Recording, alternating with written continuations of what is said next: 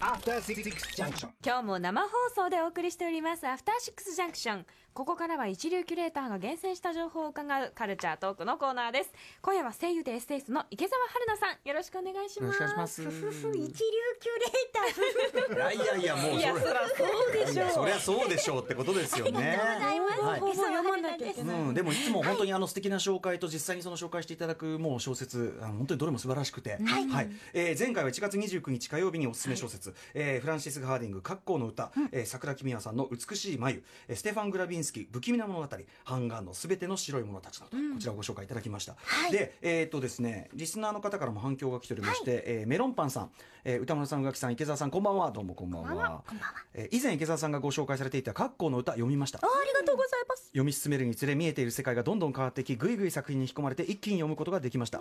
また楽しい作品の紹介よろしくお願いしますという反響でございまあすりがとうございます前外回れがないね、外れがない前回もその1月25放送後に、まあはいあの宇垣さんとですねこう山分けですよねねだか分らけっこしましたよねうんじゃあじゃあ俺これみたいな感じで,、で宇垣さん今格好の歌読み進めてますよね読んでますありがとうございまうんすは素い敵です本当に、ね今まあちょっとなネタバレにならないようにねまそたあれもうあでもりまやっすかぱあらのダークな雰囲気とファンタジーと、あとやっぱりなんなんて言うんでしょうね主人公の感じがすごく一生懸命でけなげでそう応援したくな嫌るとい味うかがないんですよね、どんな逆光においてもでも前に進もうと頑張る力みたいなものが本当に嫌味なく書かれている、はい素敵でした一方僕はあの、はいステファン・グラビンスキーポーランド文学史上随一の、えー、小小小説家ということで、はいえーのありがとうございます不気味な物語を、はいこれは拝読いたしましたこれ面白かったすっげえ面白かった文体が、すごく独特このやっぱ柴田彩乃さんですかこの、はいえっと訳し方も本当素敵なんでしょうけそうどなんですよもうなんていうのかなの芳醇なこの文体にまず引き込まれて、そう余韻に余韻が重なっていって、こうどんどん酩酊していそうくでよすうねな、まさに名店、はい僕は本当にヴィンテージものの苦味の強い赤ワインを飲んでるようなです素晴ねらしい、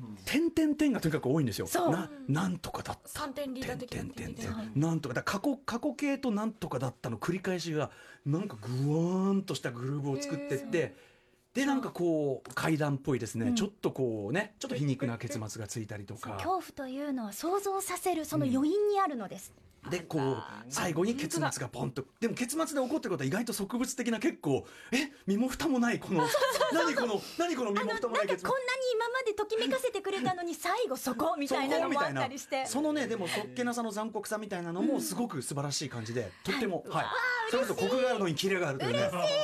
一冊でございました。はい、はいということで今月もおすすめの小説紹介していただくということで、お願いします今回もまたワンテーマ設けていただそういてなんです今回のテーマはあなたの世界が変わる物語はい、これはなぜ今回このテーマに皆さん多分映画を見て、えその映画を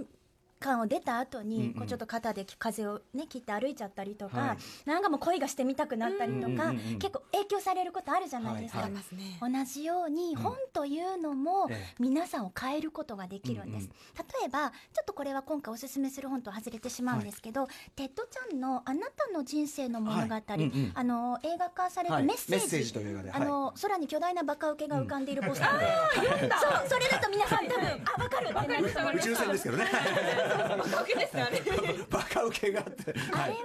あの異星人の言語が人の考え方や思考そのものを不可逆だと思われてたそこをはい変えていってしまうというものだったんですね。うん同うんじように例えばある物語を読む前の私とその物語を読んだ後の私は多分決定的に変わっているんです。うんうんそんなお話経験をを、はい、できるような持ってきました。はいあなたの人世界が変わる世物語。界がすごいですはい。さあということで一冊目はい。まず一冊目、鳥島電報、ヤドカリの星でございます。これなんと発売前3月29日発売そうなんです。もう、でも29日をみんなワクワクして待っていただきたくて持ってまいりました。はいいち早くこれはですね、あの、表紙見ていただくと、うんあの、ご本人が絵も描いてらっしゃるんですけど、えーめっちゃファンシーでしょなん可愛いでしょそ素朴なというかねもうね、中身ちょっとすごいから。で、どのぐらいすごいかっていうのを、ええはまず私、あの、冒頭で少しだけ読ませていただいて、あはいはいあの、もうでも、本当わか、あの、これだけじゃ語り尽くせないんで、ちょっとだけ朗読させていただこうかなと思います。頭の奥深くまで霞んでいるようだった。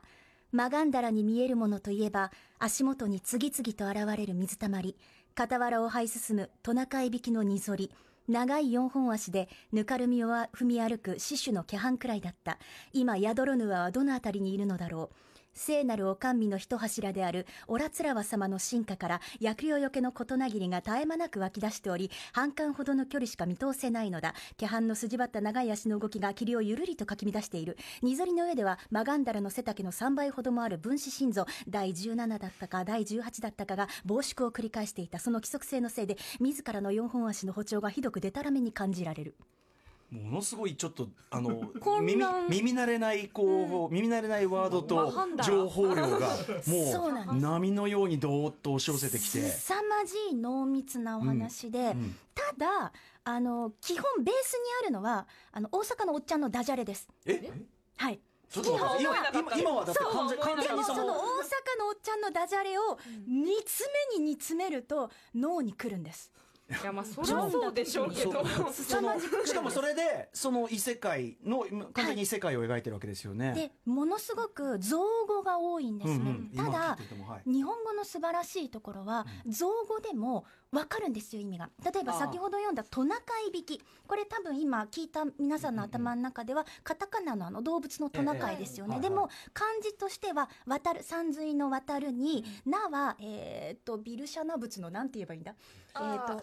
と、ななですねなえっとえなんて言ったらいいのかなえー那覇のなな、その花な、はいで、えー貝が貝殻なんです。うんうんうんだから、あのトナカイとは別の生き物うなんうんです。んなんとなくニュアンスがはいはい。主人公のマガンダラも4本足。うんうんあそうあれかそうだでずっとな四の本で足って言ってたのうん確実に私たちが知らない世界なんですけど、うんうん読み進めていくとどんどん分かってくるんですね、うんその時のうん脳みそが新しい言語に書き換えられていくような、あーあのまるで全然違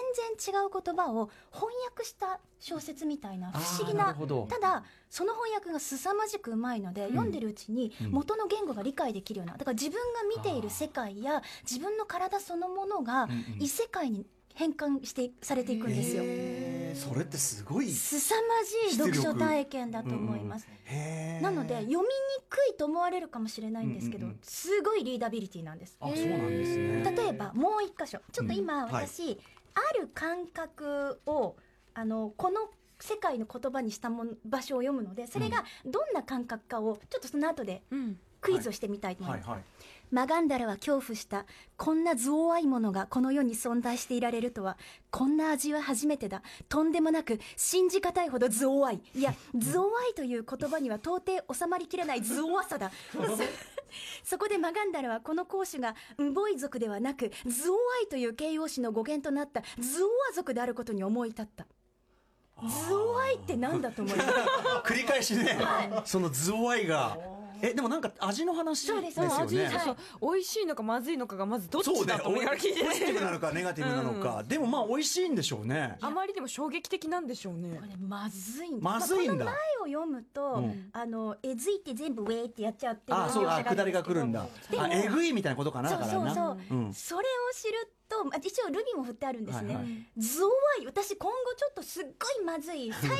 上級にまずいものを食べた時にズワイ。ゾワイって言うなと思ったまずいのさらに上うん最上級のまずいはゾワイだし、はいはいはいあーそれしかないこの語源なんか語感うんうんうんそう聞くとそんな気がしてきますねズワイ。まあなんかこう腹の底からもう戻す感じが、ズワ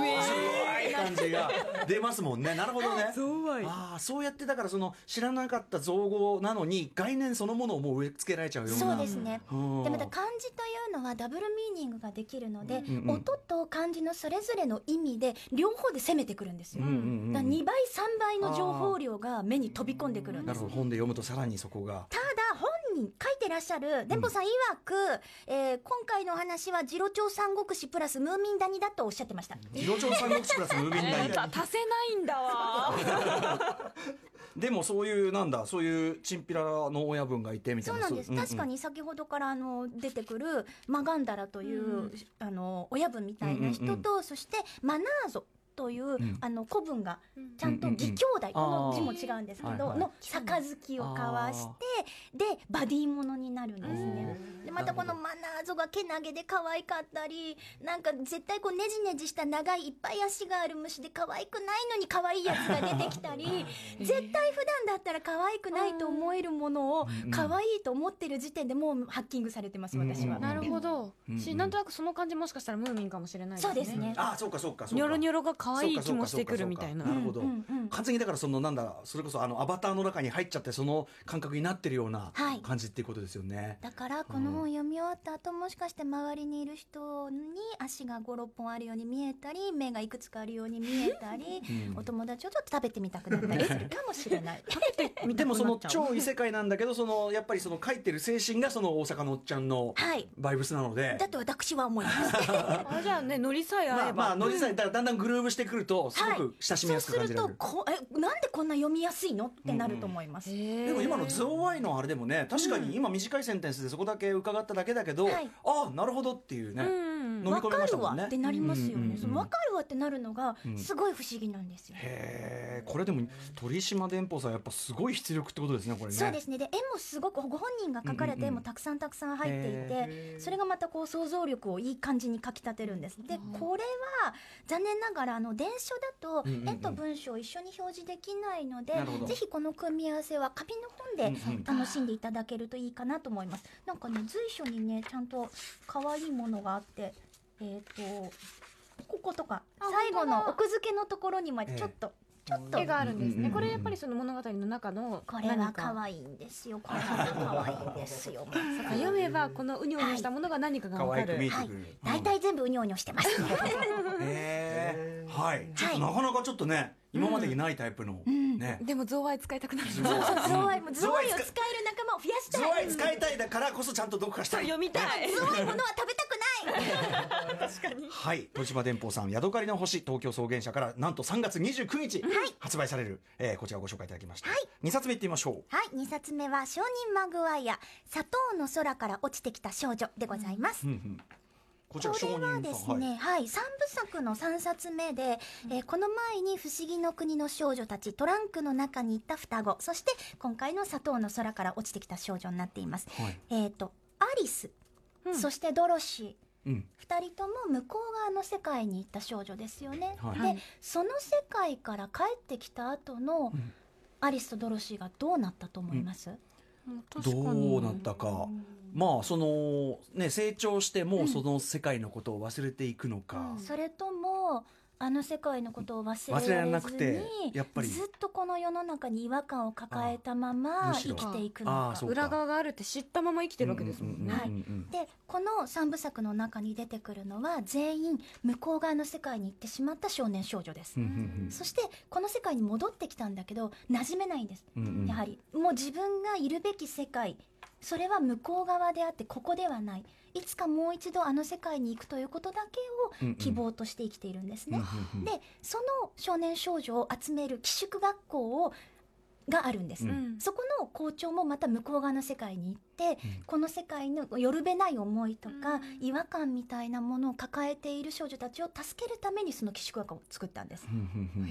なるほどへでそれでその3部作で、はいその世界観でそうですねこうやると。でそれぞれが例えばある少女は死者の国に行ってるんですね、うんだから聖者のこの国に帰ってくるともう全てがうるさくて暑苦しくってで彼女にとってはもうあの大理石の像のように呼吸も何もかも止めて止まっていることが最高の幸せなんです、うんうんただこちらの世界だと自分自身の体に裏切られてしまう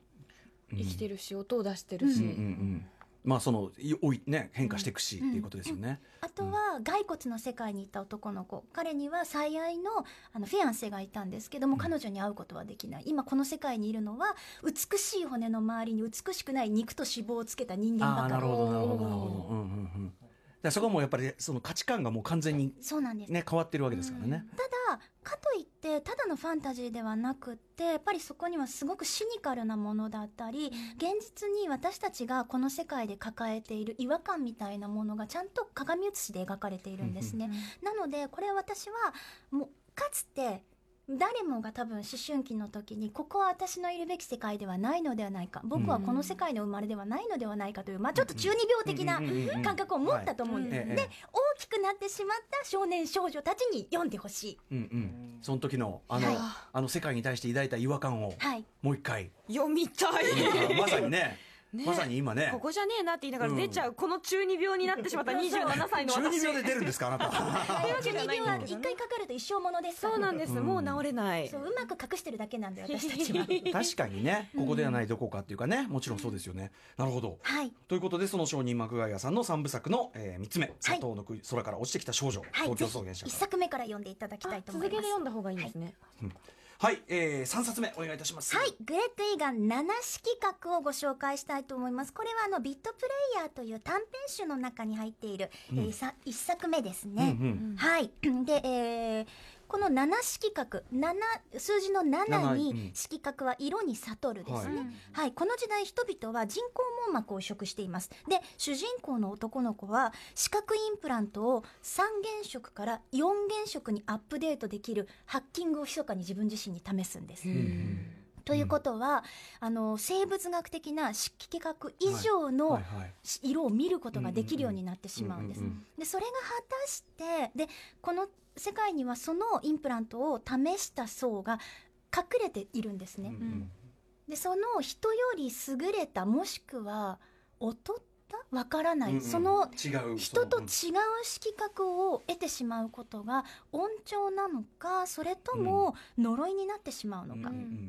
なので、うん人と違うことあなたがあなたであることその根源はどこにあるんだろう、これは本当にもうあなたの世界を変える、うんへうんうんえ見方そのものを変えてしまうまさ物語にです、そねのいながらにして違う次元を生きてしまってるような感覚ですもんね、ただそのことを周りには言えないんですああそっか隠してるからそっかそうか、勝手にハッキングしてやっちゃったからうでんうんうすね、ん、本当は全然違う世界の見方をしているのそにうっなてんことですですよねはいああこれもさっきのね世界にいながらどうもこの世界に馴染めない感覚みたいなものって考えると普遍的なそ感うで覚すでもあるかねもしれないし、はい、あとまあ今のそのダイバーシティとかあとトランスヒューマンとかもどんどん現実的になりつつ世の中でその何をどこまでしたら私は私であるのか、うんでどっから私でなくなってしまうのかみたいなのも考えてみると面白いのかなへえと思うんですね。なるほど面白そう色覚はい、うんさすがグレッグ・イーガンやっぱはいすごい、S、SF 設定がすごくもうなんていうか、うんそそうなんんですなことよく考えるっていううね、ん、 SF ってまああのすごく平たく言っちゃえばよくこんなことをそうそようくこんな感覚をこう思いつくなみたいな。うん何か一つ「if」うんあの漢字でいうところの恐れである「if」もそうだし、うんうんアルファベットでいうところのはい IF の if でもあるんですけど、はいそれを私たちが知ってる世界に一つ入れてみるところから SF って始まるんじゃないかなと思うんですね。ね、で想像力の限界まで行ってみるみたいなね、ことですよねそ。の時にどんな世界が描けるのか。うんうん、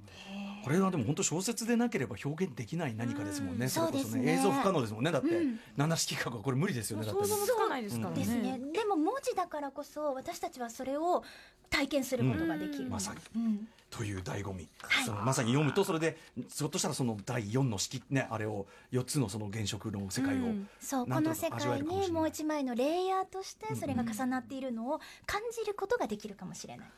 なるほど、うわグレッグイー気ガンになる七色どれも気になるこれあのほあの短編集だから他のもそうですまあめちゃめちゃね、あ読みがいのるんでしょうビットねプレイヤー何本入っているのかな、うんうん一二三四五えたっーぷり二十はい六本入ってますね、はいはあいらうんで不気味の谷ビットプレイヤー失われた大陸ワニノリ孤児惑星どれもちょっと名前聞くとワクワクするようなうんうんお話ばっかりなんですけど他のお話も素晴らしいのでぜひ七失格に興味を持った方はうん他のも読んでいただきたいなと思います、はいということで、はい、えー今本日池澤さんにおすすめ小説として紹介いただいたのが、鳥島伝宝さんの「ヤドカリの星」はいそして商人マグワイアの砂糖のそ砂糖の空から落ちてきた少女短編集「ビットプレイヤー」よりグレッグ・イーガンの7式画以上を紹介していただきましたいやー、どれも本当にどれからいきます面白そうですしね。はい、山分けね、また私この少女気になるんですけど、はいこれはということはでも一作目から一読んだ冊方がい目いからできればそうですね「不思議の国の少女たち」でまずまあガツンとその、うん買いに行きましょあのシビアなファンタジーを、うん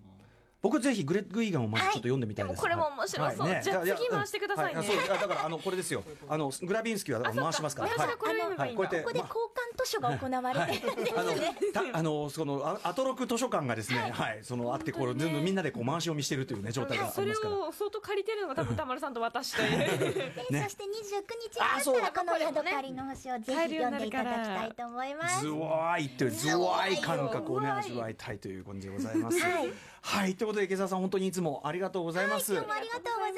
た、はい、ままたあの改めてはいまたご紹介いただきたいと思います。お邪魔させあ、ていただきますそうだ、池澤さん本日はちょっと長丁場ですが、お付き合いいただいて、えっとこの後8時台元友特集にもお付き合いいただきます。よろしくお願いします。よろしくお願いいよたろしくお願いししまます今朝は春菜さんひとまずありがとうございましたありがとうござい明日水曜日のこの時間はライターの橋本智文さん登場です After Six Junction.